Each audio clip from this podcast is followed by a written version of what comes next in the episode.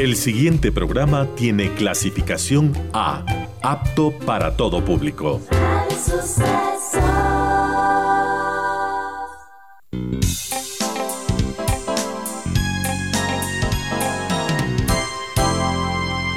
Advertencia.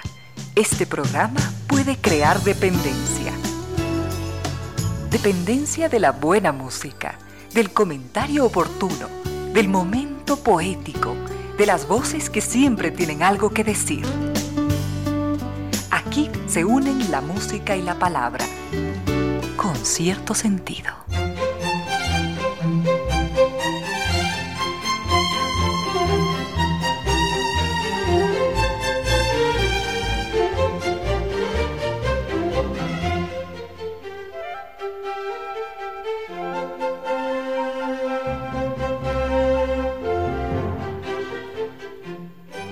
3 de la tarde y un minuto, bienvenidas, bienvenidos, gracias por sintonizar Radio Suceso 101.7, gracias por compartir estas horas de música, comentarios y entrevistas y ojalá, ojalá al final de la jornada, como siempre, podamos imaginar con estos favores que la fantasía nos hace, podamos imaginar que hemos rendido un real, justo y merecido, merecidísimo homenaje a la inteligencia, a la sensibilidad, a la autoestima, a la, a la confianza, a la alegría de vivir y siempre, siempre a las ganas de luchar de todos, donde quiera que nos encontremos, a las ganas de luchar por una vida más digna en lo individual y en lo colectivo.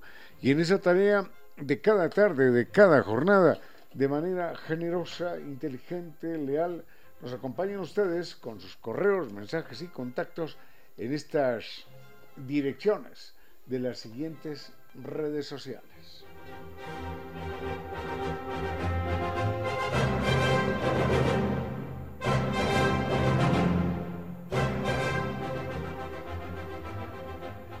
Nuestro correo electrónico es eh, conciertosentidoecuador.gmail.com En Facebook nos siguen como Concierto Sentido Mi cuenta personal en Twitter, arroba Ramiro Díez. Y en Instagram, arroba Ramiro Díez. Tenemos mucho por compartir en esta tarde, 29 de julio, al frente en controles está el doctor Vinicio Soria, dispuesto a entregarnos la mejor, la mejor música. Y mm, llegamos hasta ustedes gracias a la presencia de estas destacadas empresas e instituciones que creen que la radio, en medio de nuestras humanas e inevitables limitaciones, la radio puede y debe llegar siempre con calidad y calidez.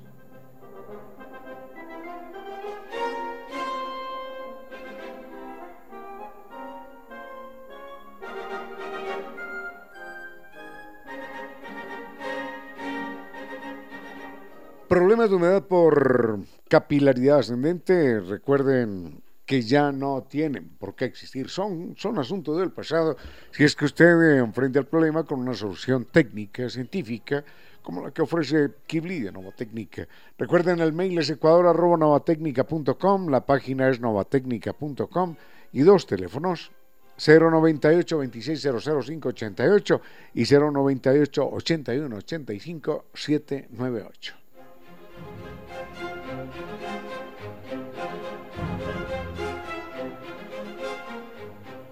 La gastronomía tiene estatura de calidad, de exquisitez aquí en la capital de la República con la, con la presencia de Costa Sierra. Es la gastronomía ecuatoriana en su máxima expresión. Las maravillas, las maravillas de la sierra, las, las exquisiteces de la costa, esto en Costa Sierra. Recuerden que atienden de martes, este fin de semana es perfecto para disfrutarlo, por ejemplo, de martes a domingo.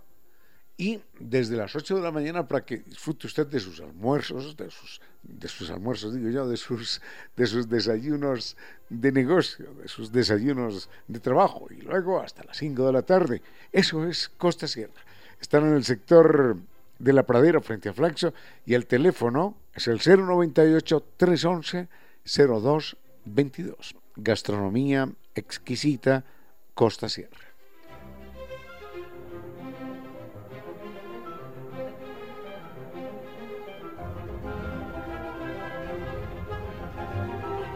Cuando Internet no funciona porque está en estado loading, está sobrecargado, entonces es el momento de una opción inteligente. Esa opción inteligente es NetLife. Recuerden, es el Internet tricampeón de los Speed Test Awards. Recuerden, la página es netlife.es o llamen al 39 20 000. NetLife.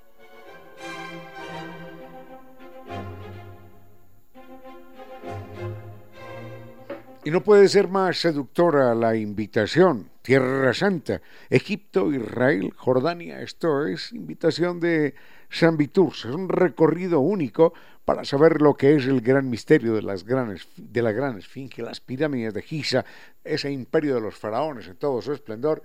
Y se cierra este, esta parte del viaje con un crucero inolvidable por el río Nilo lleno, lleno de historia. En Jordania, reino de los nabateos, las más bellas ciudades de la antigüedad, la ruta de la seda en Petra, y luego, junto, junto a los astros, una noche, una noche allí, en medio del desierto de Wadi Recuerden que la salida es en el mes de octubre con guía acompañante desde Quito.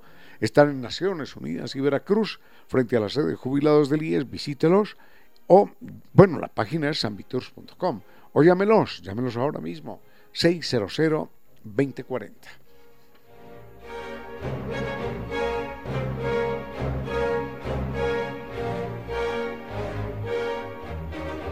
Tenemos mucho para compartir en esta tarde del 29. Decíamos, el doctor Vinicio Sorio nos va a entregar excelente música y vamos a mirar apenas en este momento, vamos a mirar los temas por ustedes propuestos.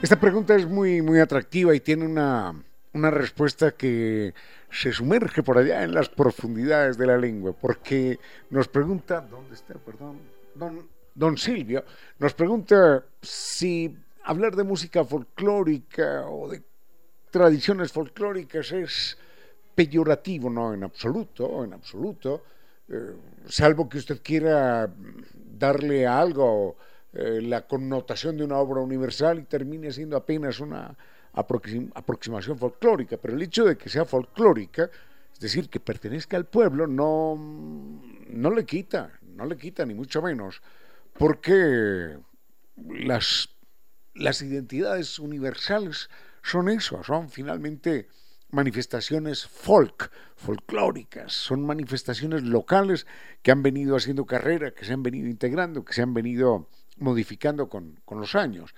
Eh, y la palabra ay nos pregunta, ah, es que nos pregunta además por el origen de la palabra. Em, por allá en mil, tengo entendido que en 1800 algo, pero no estoy seguro, un eh, antropólogo norteamericano mm, estableció la palabra folklore, así como se escribe, folklore, folklore, para referirse a las manifestaciones populares de mitos, leyendas, canciones, trajes, danzas, literatura, pintura también, en fin, que manifiestan la identidad, la esencia de una, de una población cualquiera. Eh, el origen de la palabra es muy bonito, ¿eh? porque folk, bueno, folk en, en, alemán es, pueblo, ¿no? Volkam. Entonces, folk es pueblo, de ahí viene Volkswagen, Volkswagen, Wagen, eh, vagón, el vagón, el vagón del pueblo, el vagón popular, el carrito popular, Volkswagen, es, es, la misma raíz. Y está en folklore ahora. Ese lore eh, es utilizada de una manera curiosa, si quieres un adornito en la lengua, porque lore, así como se escribe lore, lore, es la forma arcaica, arcaica, es, de la época, mm, es de la época de Shakespeare, el lore para decir, para el verbo learn, que es aprender.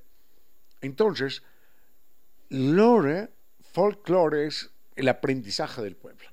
El aprendizaje, lo que nos entrega el aprendizaje del pueblo, en términos de música, literatura, pintura, danzas, trajes, mitos, leyendas, creencias, todas estas cosas juntas.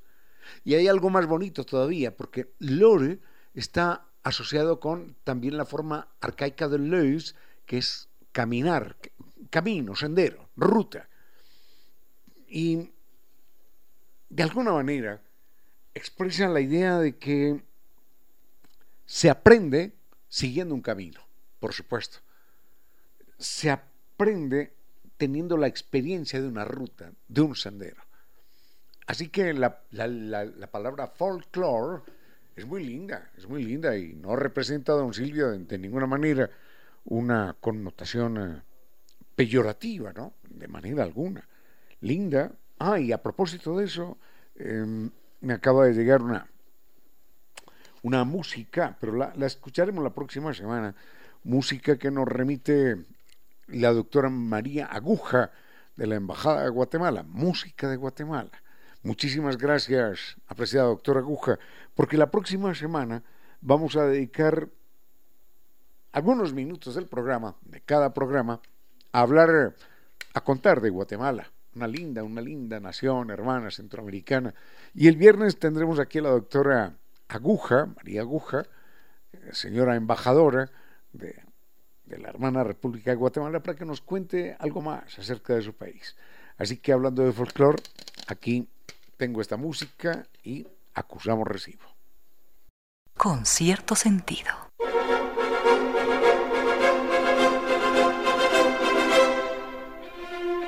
Si quiere ahorrarse problemas de salud por, por una humedad ambiental, por capilaridad ascendente, si quiere ahorrarse gastos porque nunca tiene solución de manera tradicional al problema, recuerde Nova Técnica. Nova Técnica le ofrece la solución científica, técnica con garantía de por vida fin al problema de la humedad por capilaridad ascendente, para que no incurra en más gastos de albañil, de arena, de cemento, nada de estas cosas. Recuerde que el mail eh, es ecuador.novatecnica.com, la página es novatecnica.com y dos teléfonos. 098 2600 588 y 098 81 85 798.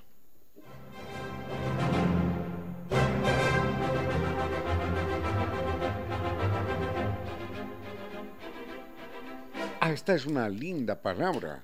Perdón, don Silvio, pensé que había, que había preguntado por una sola, pero también se había preguntado por forajido. Eh, y dicen, nos recuerda a Lucio Gutiérrez, claro, la época de Lucio Gutiérrez con los forajidos.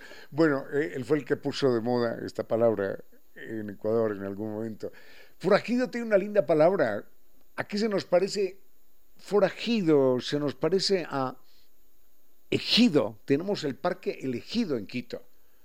No todas las ciudades tienen un parque que se llame El Ejido, pero es que El Ejido era, era, era el parque, no, no era un parque realmente, era el terreno que estaba en las afueras de la ciudad, en las afueras de los pueblos. Y venía de exitus, exitus, que era a la salida de, como exit en inglés, como exilio en castellano, estar allá lejos, afuera. Entonces, miren, ejido está relacionado con exilio, con exit en inglés también. Es una palabra derivada del latín. Ahora, las ciudades, los, los pequeñitos pueblos, por eso les digo, no todas las ciudades tienen un ejido, nosotros sí lo tenemos, los pequeñitos pueblos tenían un área comunal para que la gente sacara a pastar las cabritas o las vacas o los borregos o los chivos, lo que fuera. Entonces, ese era el, no el parque, sino el terreno de un pastoreo comunal que estaba en las afueras de la ciudad. Y eso marcaba el límite último de la ciudad, el finito ya. Más allá de eso, la ciudad no existía. Entonces, cuando había un delincuente, cuando había un bandido, cuando había un ladrón, cuando había un personaje que no podía llegar a la ciudad porque era apresado o escapaba de la ciudad, ese personaje era un forajido, era un fuera del ejido, fuera de ejido, fuera del ejido, está más allá del ejido, está más allá de aquel campo. Doctor Aldaz, no se sienta usted aludido, por favor. es que llega aquí a hacer unas señales raras. Bueno, el forajido era el que estaba fuera de aquel campo que marcaba el límite de la ciudad.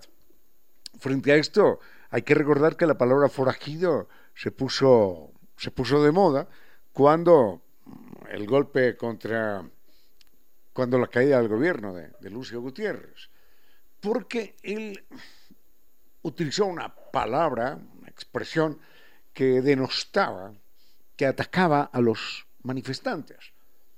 Forajido. Y sucede que cuando la gente se, aprobó se apropió de la palabra, se precipitó la caída. Entonces la gente decía en el carro, soy forajido, soy forajido, soy forajido. Y, la palabra forajido terminó por perder aquella connotación de bandido, de ladrón, de delincuente, para convertirse eh, en una palabra de uso temporal, temporal, eso sí, con un sentido distinto, que era ahora soy, soy alguien que protesta contra el gobierno. Bueno, esa es la palabra de forajido, dejamos ahí y enseguida, ah, Shakespeare, un momento, puede ser en un momento, sí. Creo que ayer hicimos un eh, muy breve comentario acerca de Shakespeare, pero finalmente lo dejamos ahí. Y nos preguntaban acerca de este personaje que cuando lo invitábamos, no lo voy a invitar hoy en forma, porque lamentablemente hoy no traje un texto que debería haber traído para compartir con ustedes algunas frases, algunas frases bellísimas de algunas obras, de, ah, una de unas de Romeo y Julieta son bellísimas, otras del Roy Lear, otras de Hamlet, son verdaderamente poderosas. Entonces, no lo vamos a invitar de manera total hoy, pero digamos que, que cuando hablamos de Shakespeare hablamos yo tengo siempre miedo de decir del máximo, ¿no? Porque, porque es complicado, pero, pero con Shakespeare no hay, no hay problema. Es el máximo exponente de la dramaturgia.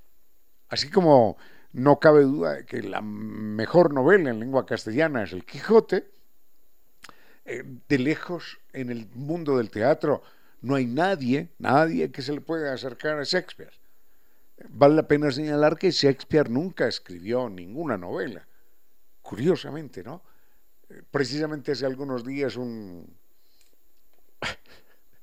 un, presentador, no sé de qué estaba hablando, y decía, esto es un caso tan complicado que parece una novela de Shakespeare. Bueno, nos, nos, gustaría a todos conocer cuál fue esa novela de Shakespeare que el caballero leyó, porque Shakespeare nunca escribió ninguna novela.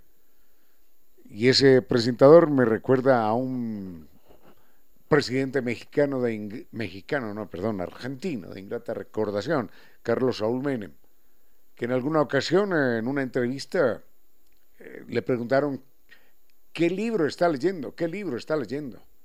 Dijo, estoy leyendo las obras de, de Sócrates en este momento. Vaya, vaya, Está leyendo las obras de Sócrates que nunca escribió nada. ¿eh? Bueno, así que ese era Carlos Saúl Y eso sucede con las, con las novelas de Shakespeare, que tampoco las escribió nunca. Recordábamos que hay dos figuras en el mundo grandes. Una es Shakespeare, el otra es, bueno, hay muchas, pero las, las, dos, las dos que están por encima de todos los demás son Shakespeare y Cervantes. Les cuento que es, maravilloso. ¿ah? En Corea, en China, hay grupos cervantinos, grupos que se reúnen a estudiar la obra de Cervantes, El Quijote y Sancho Panza. Y la saben, y la estudian, y la analizan, y la desguasan, y sacan los personajes y analizan a cada uno y los vuelven a juntar. Son grupos fans del Quijote. Y con Shakespeare Sucede lo mismo, aunque es un poquitito más complicado, porque la obra de Shakespeare es mucho, mucho más compleja, mucho más, mucho más amplia. Mm, señalábamos ayer, repito el comentario, que la creación de Cervantes está fundamentalmente enfocada en Sancho y el Quijote. Y por allá hay una novelita pequeña, que no por eso menor, no. Hay una novelita pequeña que no se menciona mucho, que es El licenciado Vidriera, que es maravillosa también. Algún día la comentaremos acá. Es una novela muy seria, muy profunda, lamentablemente desconocida. Pero hasta ahí llega Cervantes. En cambio, cuando uno se acerca a la obra de Shakespeare, uno encuentra que allí están todas, absolutamente todas las pasiones humanas. está el odio, el amor, la, la, avaricia, la ambición, la traición, las ansias de poder, el racismo, la angustia de la vejez, la intemperancia, la locura, la irresponsabilidad de la juventud, la venganza, todo. Y entonces uno lee a Shakespeare, uno dice, sí, claro, este soy yo aquí, y este es fulano de tal, y conozco a esta persona. Esa es la fuerza de Shakespeare, sin duda alguna. Bueno, enseguida lo invitamos con más calma. Eh, a veces me pregunto cómo, cómo escucharía Mozart su música, o Beethoven su música, si la escuchara hoy interpretada por una poderosa orquesta.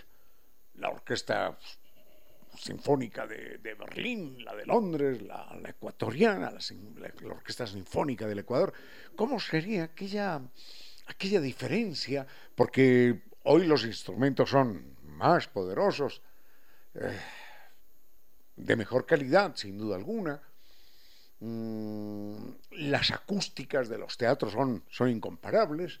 Entonces, imagino la emoción de, de Beethoven o de Mozart, escuchando una pieza musical hoy interpretada con todo el rigor y con toda la calidad.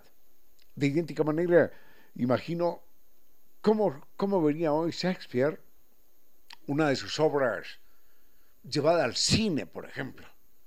Habría que explicarle qué es el cine y él igual después de explicarle no podría entender nada, pero bueno, él vería allí, vería allí su obra proyectada en una pantalla y no solo en una pantalla, sino mm, en escena. Imaginemos que hoy podemos, se puede, ¿no? Llevar la obra de, y se hace, se lleva la obra de Shakespeare a escena. Diríamos, bueno, no, no, no tiene por qué diferenciarse mucho. Claro que sí. La diferencia es abismal. Una cosa es el teatro que vemos hoy y otra era el teatro que se veía antes. Primero, el teatro antes estaba iluminado por velas. Ah, eso era lo primero. Lo segundo, la escenografía se cambiaba con unas cortinas a la vista de todo el mundo. En tercer lugar, por ejemplo, si moría una persona, ¡ploc! se quedaba ahí muerta en el escenario y aparecían unos ayudantes que la sacaban arrastrada. Bueno, si se moría en la obra de teatro, no, eh, no en la realidad. Entonces la sacaban, la sacaban arrastras, cosa que hoy simplemente no, no, es, no, es, no es imaginable. Mm, el cambio de escena hoy se presentaría con una pausa, con una, unas luces fade out que se, que se apagan, las luces vuelven, aparece otra escena pero en aquella época no había esa posibilidad porque eran velas. Entonces, en aquella época, el mecanismo para avisar que era un cambio de escena era con versos. Los textos de los actores eran en prosa común y corriente. ¿Qué haces allí, Vinicio? Y entonces Vinicio responde, hago lo que me ordena el gran jefe. Yo le diría, pero yo también te pido que atiendas aquella otra mm, tarea urgente. Y Vinicio dice, no, porque la patria me espera. Bueno, esto sería en prosa. Pero sucede que en la época de Shakespeare, para anunciar que se cambiaba la escena, entonces Vinicio respondía en verso. Entonces, cuando él respondía en verso, se sabía que la escena terminaba. En ese momento los actores perdían la compostura, iba uno a un lugar, iba a otro a otro lugar, entraba un actor, salía el otro y empezaba la otra escena. La gente sabía entonces cuándo había terminado una escena porque el actor hablaba en verso. Esa era una, una, una clave.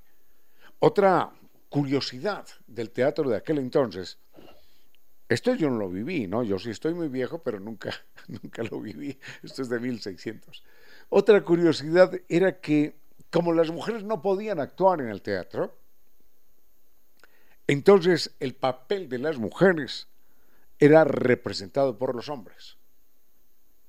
Pero el problema era que un hombre con, voz gruesa no podía decir eh, a otro tipo, oye, cariño, ven acá. No, no le podía decir eso. Entonces utilizaban jovencitos que tuviesen la voz no muy grave, para que hablaran como mujeres. Entonces se vestían de mujeres, pero todo el mundo veía que eran, que eran jóvenes, que eran muchachos, mm, vestidos de mujeres. además todo el mundo sabía que no había mujeres y que esas mujeres eran hombres disfrazados y eran actores jóvenes. Así que esas eran las, las curiosidades del teatro en aquella época. Hoy Shakespeare quedaría abrumado y agradecido por las presentaciones actuales. Exquisitez, exquisitez. Eso es lo que uno encuentra en Costa Sierra. Exquisitez en la sazón, en la presentación, en la atención, en el lugar. Todo, todo es delicioso allí. ¿eh? Costa Sierra es un restaurante ícono en la capital de la República. Es un restaurante que recoge la memoria, la identidad, la, la historia de nuestra cocina en su más deliciosa expresión. De la cocina de la costa, de la cocina de la sierra. Así que cuando uno, cuando uno degusta estos platos, realiza, realiza un viaje, un viaje en el tiempo. Es un viaje en la memoria. Oh, esto, esto sabe a lo que yo comí en alguna parte. Este plato me recuerda a este otro lugar. Este, este camarón, este pescado, este, en fin, esto es, esto es memoria. La gastronomía es memoria, la gastronomía es afecto también. Por eso Costa Sierra recoge lo mejor de nuestra gastronomía de la costa y de la sierra para entregarnos un momento exquisito. Acérquese a ellos, disfrútelo, atienden de martes a domingo, desde las 8 de la mañana hasta las 5 de la tarde, así que usted puede tener allí su desayuno de negocio, su desayuno de trabajo. Está en el sector de la pradera, frente a Flaxo, y el teléfono para su reservación es el 098, es muy fácil, ¿no? 098-311-0222 Costa Sierra. Doña Adiela, Adiela, muchas gracias, doña Adiela. A ah, doña Adiela nos envía unas, muchas gracias, ¿eh? Nos envía dos frases de Shakespeare de Hamlet. Ayer dije, no, de Hamlet, esto no es de Hamlet. No, esto es del Rey Lear. Ya. Ayer dije en algún momento que, que se consideraba que Hamlet era la, algo así como la Pietà o la Mona Lisa en términos de la dramaturgia, en términos de la literatura para teatro. Eh, y ella dice que no, que no cree que sea Hamlet, sino el Rey Lear. El Rey Lear es una historia dramática, terrible, intensa. Nos envía dos frases del Rey Lear y las vamos a compartir enseguida. Dice, lo que nunca queda clara es la vida de Shakespeare. ¿Existió o no existió? Bueno, por supuesto que existió, yo no entiendo, no entiendo, no, lo que pasa es que a veces salen unas eh, bolas por ahí a rodar y dicen, no, es que Shakespeare nunca existió, nunca existió, inclusive algún jeque árabe de esos, esos que que pueden todo con un, con un gesto de la mano, dijo que Shakespeare no existió. Y en, la, en, la, en una enciclopedia por allá publicada en un país árabe, dice que Shakespeare era de algún país árabe, no recuerdo de cuál, y que realmente su nombre era Sheikh al-Spayir, eh, el Sheikh Talk, ¿no? El Sheikh al-Spayir, era un nombre árabe, y que los ingleses habían dicho, no, Sheikh al-Spayir es el Sheikh Al-Spayer es Shakespeare. No, pero bueno, esto es simplemente demencial. Enseguida nos acercamos un poquitito a la vida de, a la vida de Shakespeare, que inclusive en algún momento estuvo condenado a muerte. Sobre la vida de los grandes personajes a veces se tejen leyendas. Sobre, por ejemplo, sobre la de Cristóbal Colón hay, hay más de una duda allí. Eh, sé que estamos hablando de Shakespeare, pero son más o menos contemporáneos y se presenta algo similar y, cuando me preguntan acerca de la vida de Shakespeare, si existió o no existió, estaba hilando por aquí y conecté con, con Cristóbal Colón. Sobre Cristóbal Colón hay más de una duda acerca, acerca de su origen, acerca de su nacionalidad, acerca de su identidad. Esto es un paréntesis que hago porque es un personaje muy curioso. Eh, hay que recordar que su hijo Hernando insiste en ocultar y su hijo Diego también insisten en ocultar quién fue su padre. Dicen, bueno, dejen de investigar acerca de, de mi padre, dicen los dos en distintos documentos. Dejen de investigar acerca de mi padre, basta saber que tuvo estudios y que fue un hombre honesto toda su vida. Imagínense que siendo uno hijo del, descubridor de América, diga, ya, dejen de investigar acerca de mi padre. ¿no? ¿Cómo, que dejen de investigar si es un personaje que parte en toda la historia moderna, antes y después de la existencia del continente americano? Pero no solo ese detalle, sino que Cristóbal Colón nunca habló bien, nunca habló bien el italiano. Eso es verdaderamente extraño. Un italiano genovés que no habla bien el italiano. Cuando él estaba en España, escribía a los banqueros italianos para que le financiaran el viaje, les escribía en un castellano maltrecho mezclado con catalán. Entonces, ¿cómo es esto? Si, si, si Vinicio y yo le vamos a escribir a un banquero quiteño, lo escribimos en castellano, ¿no? No le vamos a escribir en portugués, ni en francés, no. Ni en una mezcla de los dos. Además, los dos mal hablados, mal escritos. Entonces, esos detalles lanzan dudas acerca de, de Cristóbal Colón. Yo tengo por allá una idea, tengo una idea, una sospecha que obviamente no la puedo eh, comprobar, en el sentido de que Cristóbal Colón era francés, eh, por dos razones. Primero, porque cuando él muere, ese momento debe ser complicado, él empieza a hablar en francés todo el tiempo. Y, y le dice a su hijo, mira hijo, así muere un buen cristiano como un perro echado en una cama, sin preocuparse de más, simplemente esperando a que venga la muerte, para entregarle el alma a Dios. Así muere un buen cristiano, sin quejarse. Y todo eso lo dice en francés. Qué extraño eso, ¿no? Punto uno. Punto dos. Eh, esto es un paréntesis largo porque estábamos hablando de Shakespeare, pero se me atravesó el personaje. Punto dos es que años antes, o mejor, un año antes, de que Cristóbal Colón aparezca ante, ante los reyes de Portugal, por allá, pidiendo, pidiendo ayuda, que no la consigue, hay un, em, un naufragio en las costas de Portugal. Ese naufragio se presenta cuando eh, el barco de los Mm, piratas es atacado por un barco portugués al que querían asaltar.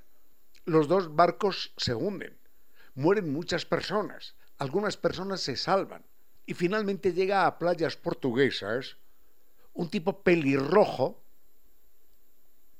que hablaba en francés y se salva. Eso coincidía con los rumores en aquella época de un pirata que se llamaba Christophorus Long. Christophorus Long. Y al parecer era, era francés. Y ese Christophorus Long posiblemente sea el mismo Cristóbal Colón, que después aprende portugués, aprende castellano, aprende catalán, aprende, aprende algunas lenguas y empieza a prestar, a presentarse como un navegante dispuesto a, a ir para acá y a ir por allá y a buscar financiación entre los sobrevivientes llega un tipo aferrado a una tabla, es rescatado, es un pelirrojo pecoso, francés, y coincide aquel francés con las descripciones de un famoso pirata. En esa época no había fotos, no había televisión, no había internet, no había, no había imagen de nadie, ¿no? Entonces no se podía saber si era él o no era él. Esa es la sensación que tengo acerca de Cristóbal Colón, que realmente era aquel pirata francés, porque todas las demás trazas que se lanzan sobre su vida pasada, que Génova, que su madre, que su padre, que traficante de ovejas, bueno, traficante no, comerciante de ovejas y de lana, no aparece absolutamente nada claro. curioso, curioso que no aparezca en los registros de nacimiento de Génova, Italia, el navegante genovés. ¿no? Pero bueno, dejamos a, a, Cristóbal Colón ahí y les prometo enseguida así volver con, con William Shakespeare. Muy bien, muy bien, muy bien. Gracias, gracias infinitas a nuestro querido amigo eh, Vinicio Soria, porque eh, dice, aprovechemos esto y aprovechemos lo otro. Muchísimas gracias, Vinicio. Gracias por esa asesoría que nos estás presentando a cada momento.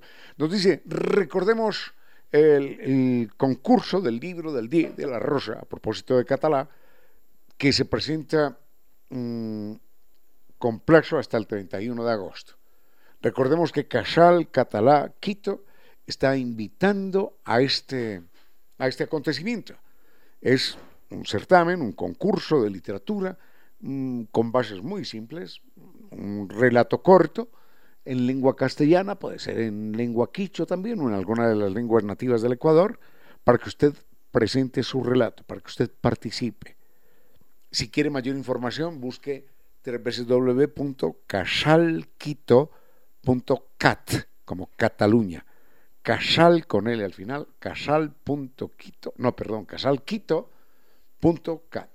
Ahí están las bases para que usted pueda participar. ¿Cómo? No te entiendo. Ah, no, no, no, un momentito, un momentito. Eh, quiero, quiero recordar que hoy, esta es una invitación que nos hace eh, Casa Egues al Café Concert. Lamentablemente no podemos estar allí, pero a partir de las 19 horas, recuerden, Café Concert, Noche de Trova Cubana, porque hay gente que ama esto, ¿no? La Trova Cubana, tiene muchos fans.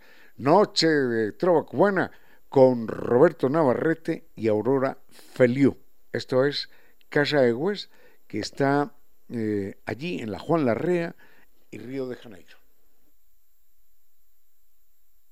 Bueno, me ufano, me ufano de tener a un queridísimo amigo, gran cantautor, gran cantautor catalán, catalán que es eh, Joan Isaac. Un queridísimo amigo, queridísimo amigo, de esos amigos que a uno la vida le da. Y en alguna ocasión, esto no suelo decirlo, pero bueno, en alguna ocasión yo compuse una canción. compuse una canción y, y Joan Isaac tuvo la fineza de cantar esa canción para mí bueno, para mí, ¿no? De, cantarla, de darme el gusto cantando la canción. Se llama América. Esta es una letra mía y la voz es de Joan Isaac. Escuchemos esta canción que creo que alguna vez la hemos escuchado en este programa también, pero cada nunca la escuchamos. Letra, letra Ramiro Díez, voz Joan Isaac. ¿Recuerdan que alguna vez en un campeonato mundial eh, participaba un equipo de algún país árabe, Arabia Saudita o algo así. Y entonces uno de estos personajes, el jeque de un país de esos, porque ellos son dueños del país, el jeque dueño de un país de esos se metió a la cancha y anuló un gol, él, él. Le habían metido un gol a Arabia Saudita y él se metió a la cancha y habló con el árbitro y anuló el gol. Bueno, esto es inconcebible, pero es posible, ¿no? Es posible cuando se tiene tanto dinero. Y en, y en este momento les contaba, me contaba esto un amigo, en algún país de estos hay una enciclopedia que habla de Shakespeare y entonces presenta a Shakespeare como nacido en un país de estos y realmente se llamaba Shake, Shake, ¿no? De jaque, de jeque, jeque al ¿ya? Ese era Shakespeare. En todo caso, esos son, son ideas delirantes. Eh, lo que está certificado de Shakespeare es que realmente el padre de Shakespeare era, era vendedor de guantes, eh, no, eran, no eran labriegos, eran mm, artesanos, comerciantes, eh, se casa con una mujer, él, William Shakespeare, se casa con una mujer que, que, tiene tres hijos, una mujer que se llama Anna, Anna Hathaway, tienen tres hijos, de esos tres hijos hay dos gemelos, se le muere uno eh, siendo muy niña. Mm, a ver qué otras cosas de Shakespeare yo recuerdo. Ah, en algún momento está condenado a muerte porque hay que recordar que donde existe el rey es eso, el, el país es de él y se acabó la historia, ¿no? Entonces, mm, los cotos de casa El territorio de Casa del Rey es el territorio de Casa, de casa del Rey. nadie puede cazar un conejo, una perdiz, un jabalí, nada. Y en algún momento descubren que Shakespeare ha cazado un conejo y por eso, y por eso lo, lo condenan a muerte. Él escapa, le perdonan y después regresa. Ahora, la vida de Shakespeare se inicia muy temprano, porque a los 17, 18 años ya está, ya está como, como actor en las obras de teatro. Hay que recordar que en aquella época el teatro era verdaderamente importante, porque no había televisión, no había internet, no había cine, no había nada, no había nada, no había libros siquiera. Entonces la gente, la gente no tenía otra distracción que eso, que el teatro. Imagínense un mundo sin televisión, sin periódicos, sin internet, sin redes sociales, sin, periódicos, sin libros, nada. Y dan una obra de teatro, esa era la, la atracción central. Entonces, él empieza como actor desde muy joven, 17, 18 años, y a los 29 años ya Shakespeare, William Shakespeare, aparece escribiendo eh, una obra de teatro. Entonces ya era bien conocido y hay un momento en el que algún crítico, no recuerdo su nombre, se burla de un tal William Shakespeare al que la gente conoce como actor, dice él, y le ha dado por, eh, por ser escritor. imagínense, burlándose de William Shakespeare como escritor. Finalmente, de Shakespeare se sabe que fue socio en alguna construcción eh, de un teatro, ya tenía 35, 35 años quizás, y, y sí, Shakespeare, por supuesto que, que existió, aunque claro, como no era un personaje de la época actual, de las redes, con internet, con pseudo de identidad y cosas de estas, posiblemente su, su imagen sea un poco borrosa.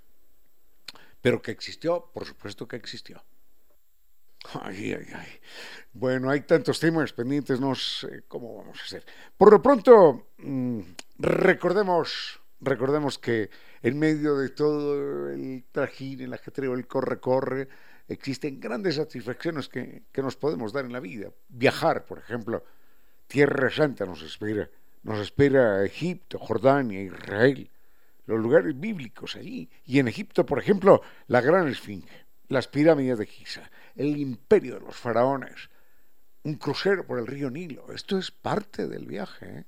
Y luego, en el reino de los nabateos, allí en, en Jordania, conocer, caminar por las más bellas ciudades de la antigüedad, la ruta de la seda en Petra, una ciudad que no, no es posible describirla.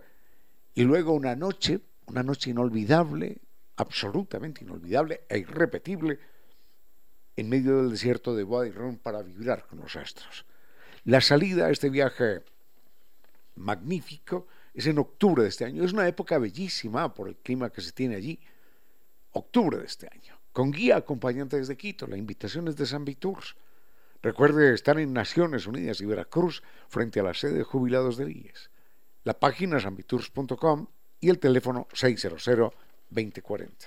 Esta es una, ah, bueno, no, son dos preguntas distintas. Una es sobre el porqué de los modales en la mesa. Y bueno, mm, a eso nos, nos referiremos, porque son, son productos culturales y las culturas cambian de un lado a otro y con el tiempo. Y lo otro es, ¿a qué es una alegoría? Y sobre la horticultura, bueno, no. Vayamos con, con música y volvemos en un momento. Cirano es una panadería exquisita, mm, símbolo en Quito, y el origen de Cirano se remonta a un pequeño rincón de la Dordoña. La Dordoña es una región al suroeste de Francia, y allí durante más de 100 años, 130 años, la familia Elí transformó el trigo en harina y así nació una, una tradición panadera de la cual, de la cual todos gustamos, y esa tradición panadera fue la que Messier René Elie trajo a Quito. Este mes de Francia se celebra en Cirano, lleno de historias, lleno de sabores, lleno de texturas, en forma de panes como el brioche, el croissant y la baguette. Así que acerquémonos a Cirano y vamos, vamos a disfrutarlo juntos. Uy, uy, uy. Bueno, no sé, hay... No, de la horticultura tendrá que ser un poquitito después, acerca Otro origen de las palabras, no, creo que hoy la dejamos para el lunes porque ya hoy hemos hablado de, de dos palabras o tres quizás. ¿Y qué es esto? Ah, los modales en la mesa y qué son las alegorías. En un momentito. Mm, este tema mejor que lo trate un especialista en la materia, pero yo le puedo decir dos cosas. Es que los modales en la mesa son, son, son culturales, es decir, no, no corresponden a una visión científica del mundo, sino a una práctica eh, social que considera que esto está bien aquí o esto está bien allá, que esto es correcto aquí o no es correcto en el otro lado. Así que eh, hubo un, antropólogo, ¿será? Sí, un antropólogo que es Levi Strauss, es un personaje del siglo XX que, belga creo que era, o francés belga, que se dedica a estudiar particularmente a los indígenas en Brasil, en el Alto, en el Alto Brasil, en el Mato Grosso, y estudia, le dedica unos capítulos a las costumbres culinarias y descubre, curiosamente, que, por lo menos en ellos, las normas culinarias estaban claramente asociadas con su propia mitología, con su pensamiento eh, religioso. Ahora, eh, yo no sé más que eso, lo que le estoy diciendo.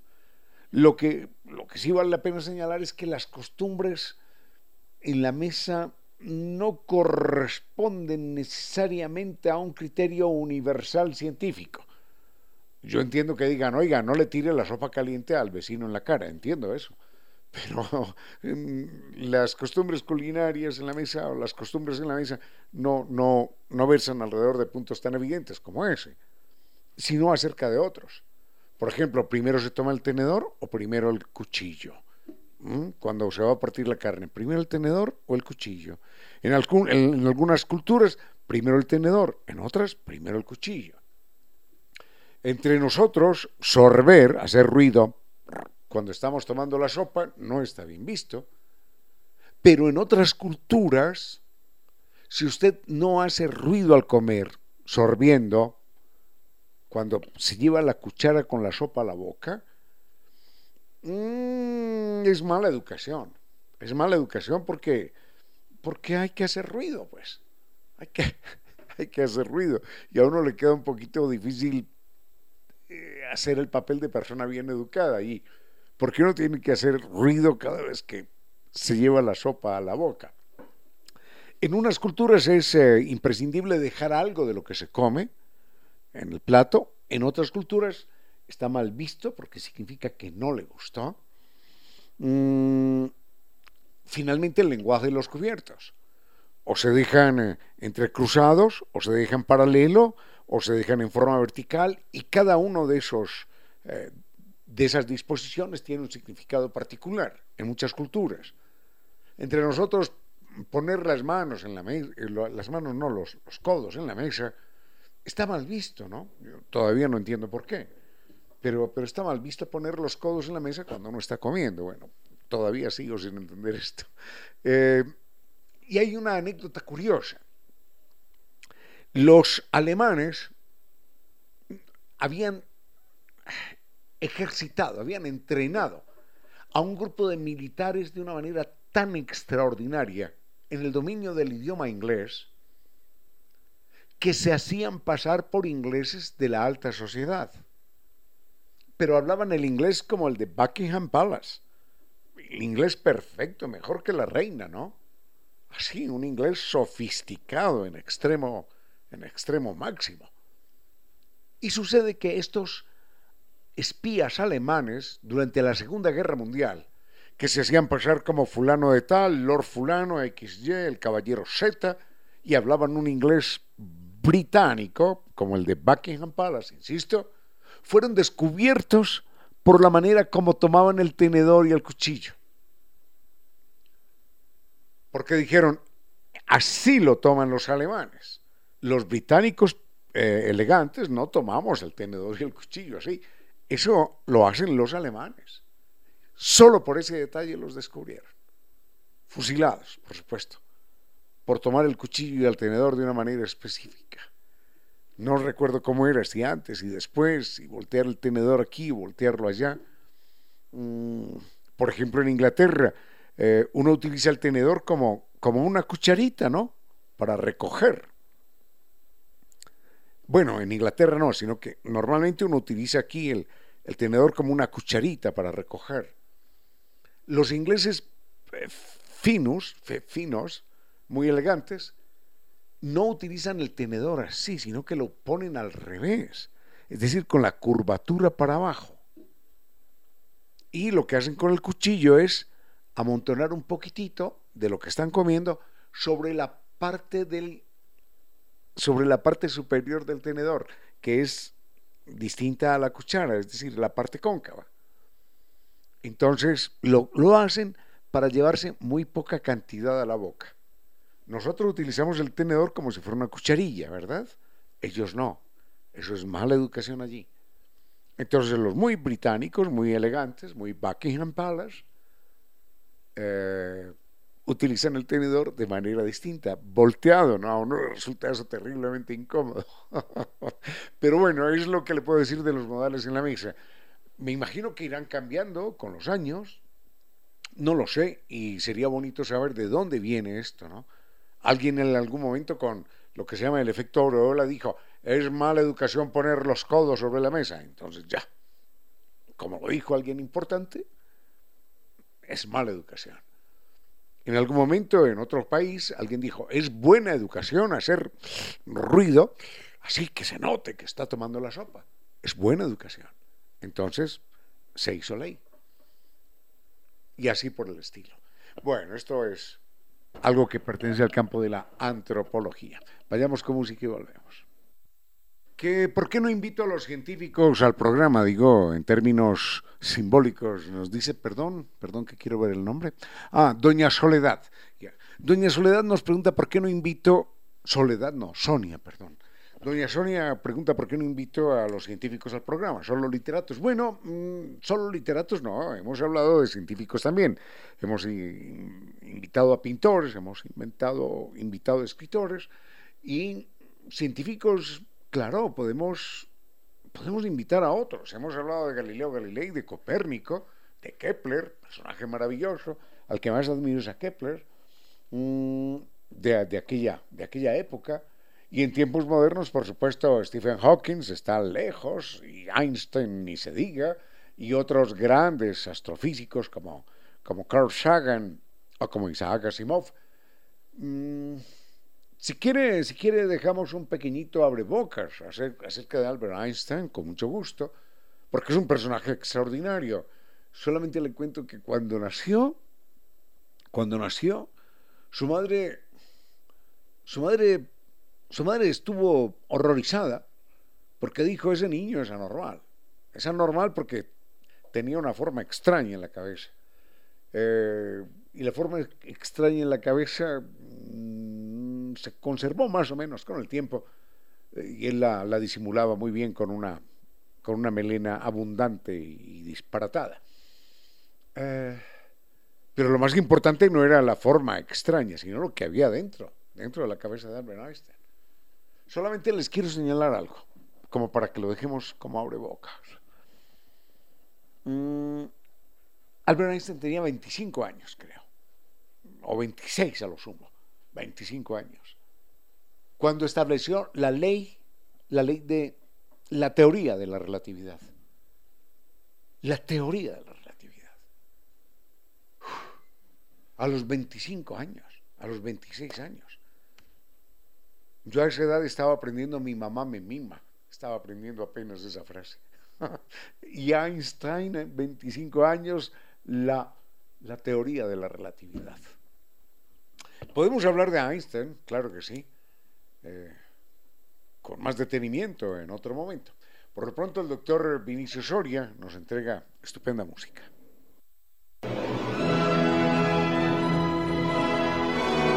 Y ahora bienvenidos todos a un vuelo de música y palabra.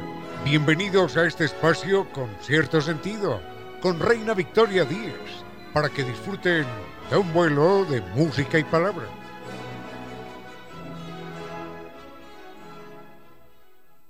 Ahora sí, estamos ya en viernes, estamos cerrando la semana. Me encanta que podamos hacerlo juntos. Siempre me pongo muy feliz cuando recibo sus mensajes. Ana Karina Zambrano Cedeño, por ejemplo, cada cierto tiempo escribe muy bueno el programa, nos escucha desde su espacio de trabajo. También está Alejandro, Juan Eli, que está siempre presente, Juanca, José David, Cristian, Carolina, cada uno de ustedes que hace que este espacio sea magnífico. Muchísimas gracias siempre por estar al frente en controles del doctor Vinicio Soria, que nos va a hacer disfrutar de este viernes con una estupenda selección musical.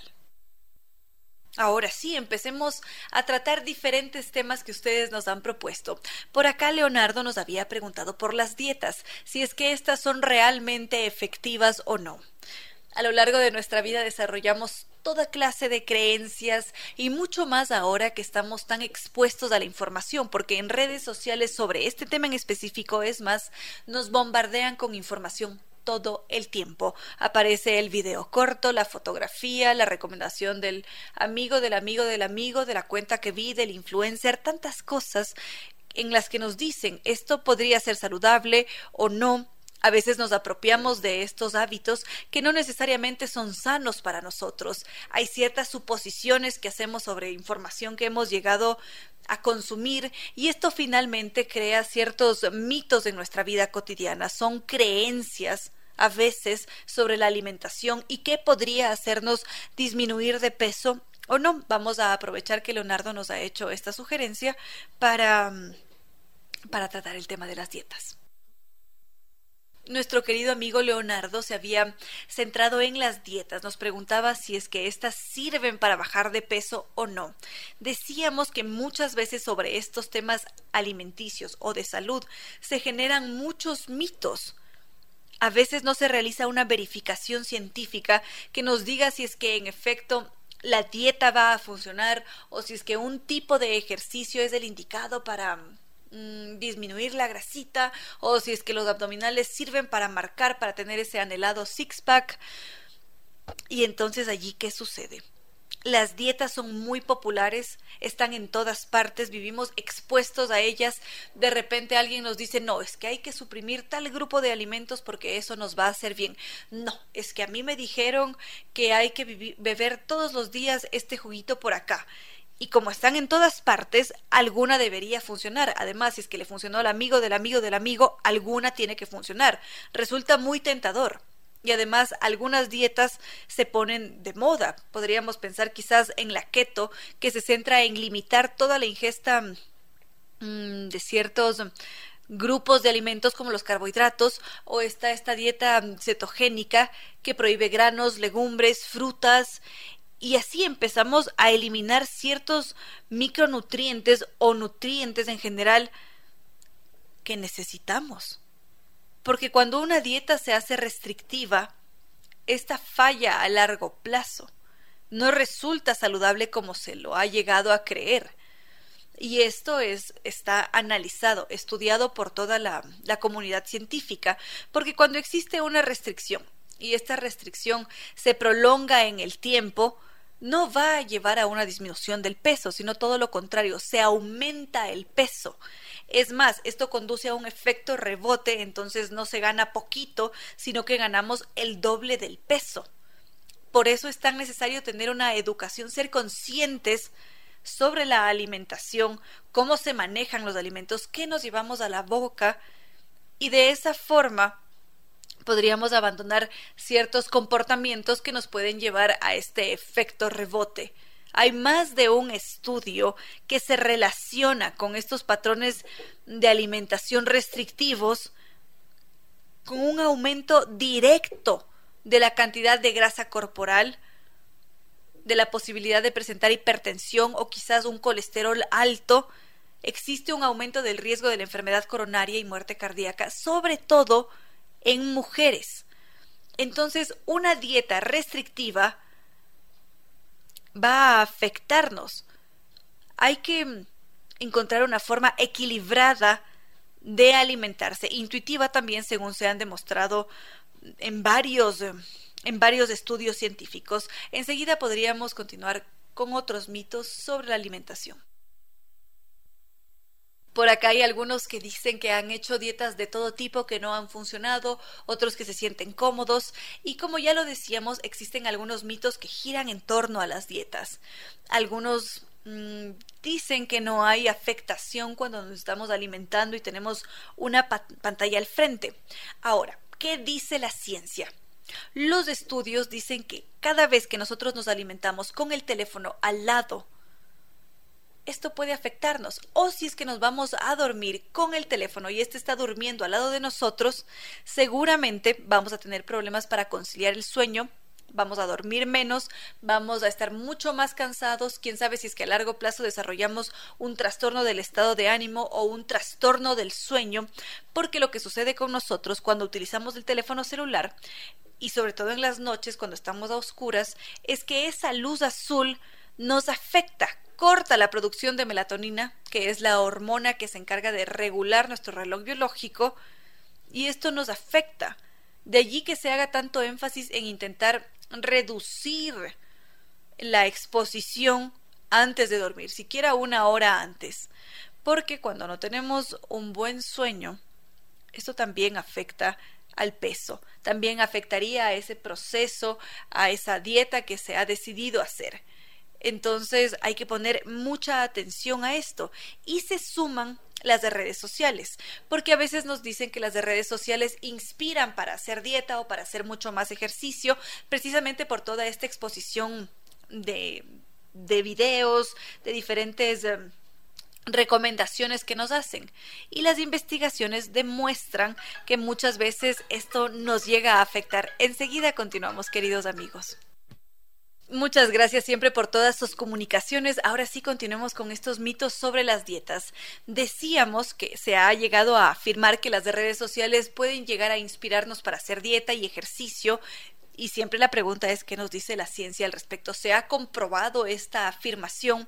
Y las investigaciones de recientes demuestran que el hecho de ver videos en redes sociales como TikTok, Facebook, Instagram y muchas otras en realidad lo que hacen es elevar el riesgo para el desarrollo de un trastorno alimentario.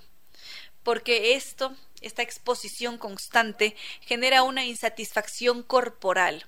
Constantemente nos estamos comparando con el cuerpo de los otros, qué hacen, qué no hacen. Existe mucha preocupación sobre el cuerpo y el peso. No sé si es que recuerdan que habíamos tratado en este espacio sobre la gordofobia y la cabeza empieza a enloquecerse, se termina por generar este trastorno, la dismorfia corporal. Y es más, a lo largo de toda la pandemia aumentaron las cifras de, dismorfia corporal, que es, es, es el hecho de ver el cuerpo de una forma totalmente trastornada. No se ve de esa manera, pero así es como lo percibe la persona que lo padece. Porque se genera esta obsesión por el culto al cuerpo, y luego finalmente la persona puede terminar por presentar anorexia, nerviosa, bulimia, aislamiento social, se generan rutinas alteradas en el ser, se come de forma desorganizada porque se intenta hacerle frente a esto, además encajar en el sistema y es muchas veces muy complejo lidiar con esas emociones, controlarlas, de allí que sea tan importante la alimentación intuitiva. ¿Qué es una alimentación intuitiva? es escuchar las señales del cuerpo sobre el hambre cuando ya estamos llenos, ser conscientes de si quizás estoy comiendo por ansiedad, qué me está pasando, ¿Qué, cuál es la sensación que está en mi cuerpo. Y esto a la vez genera inmediatamente una forma más saludable de comer. Algo así como como una antidieta. La alimentación intuitiva es una antidieta. Eso, esa sería la relación. Enseguida podríamos comentar algo más. Más mitos sobre las dietas. Nos han dicho también que tenemos que hacer ejercicio y dieta todo el tiempo para cambiar el cuerpo que esa va a ser la forma en la que finalmente vamos a llegar a, a, ese cuerpo tan anhelado, nuestro cuerpo inspiración, y esta es una creencia bastante extendida en el mundo entero.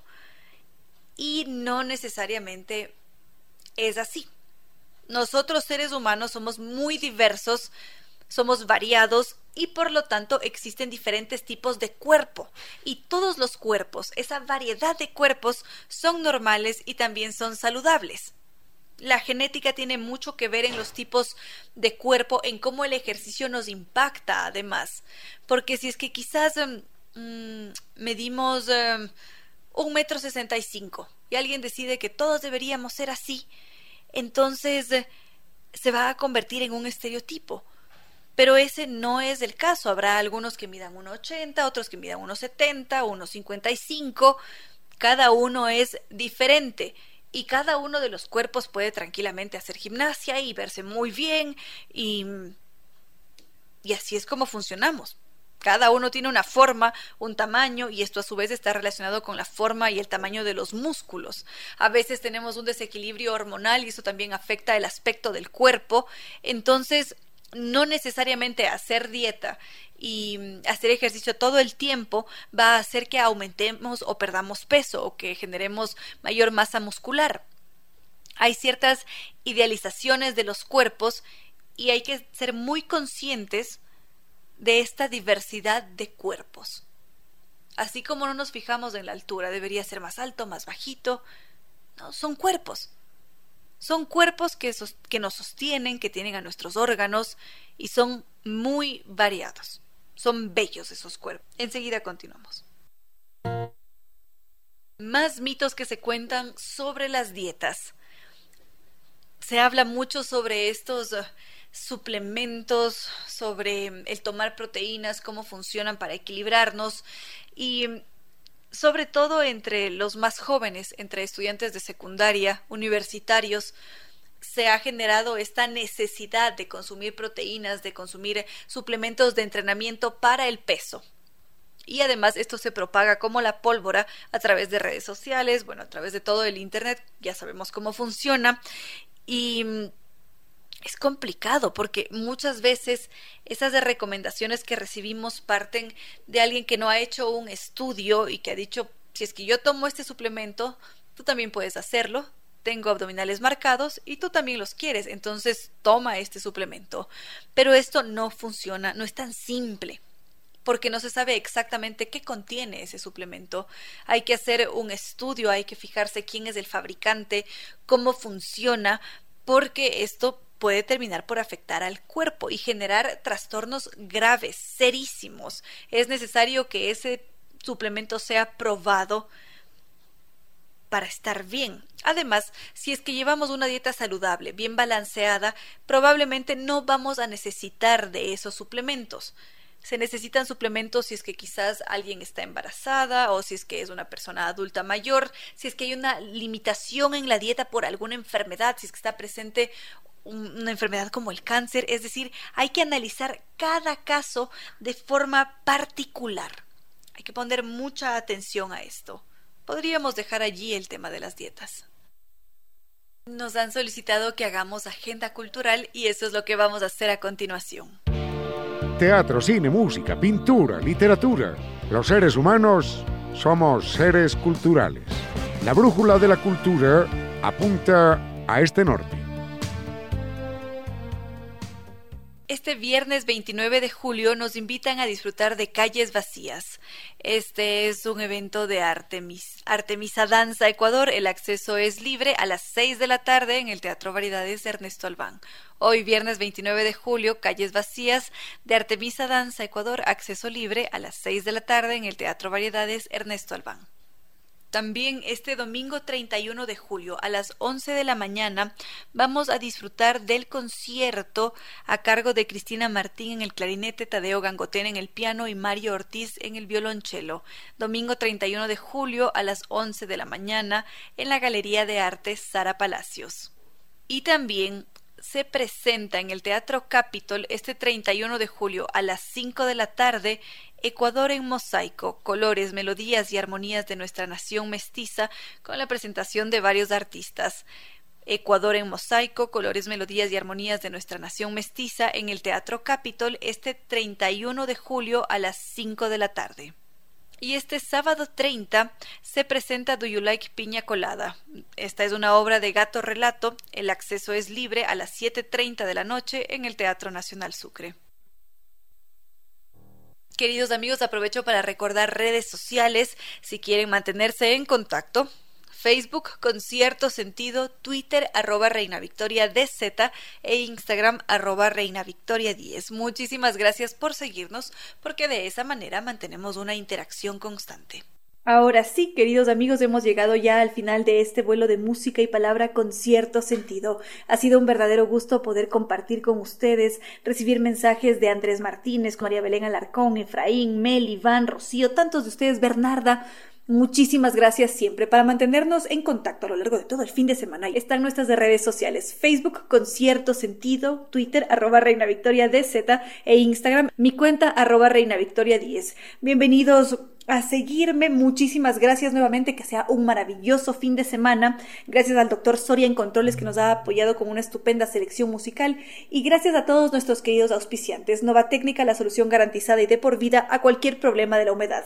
Para contactarnos con ellos podemos visitar su página web www.novatecnica.com. También estuvo con nosotros NetLife, el internet seguro de ultra alta velocidad que siempre nos garantiza seguridad, productividad y atención personalizada.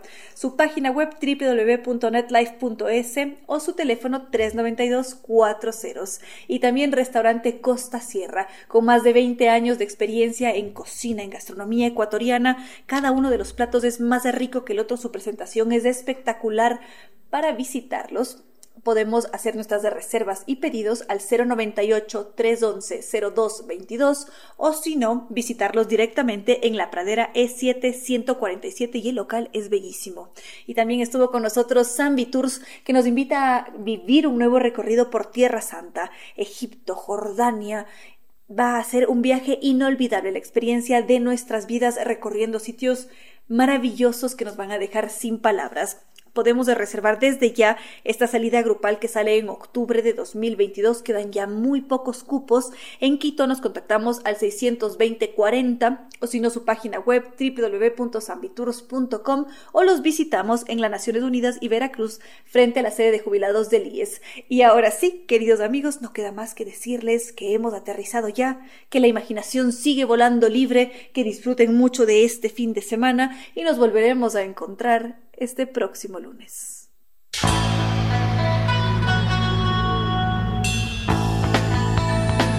Si como dicen es cierto que en la vida no hay casualidades, piense, ¿por qué escuchó usted este programa?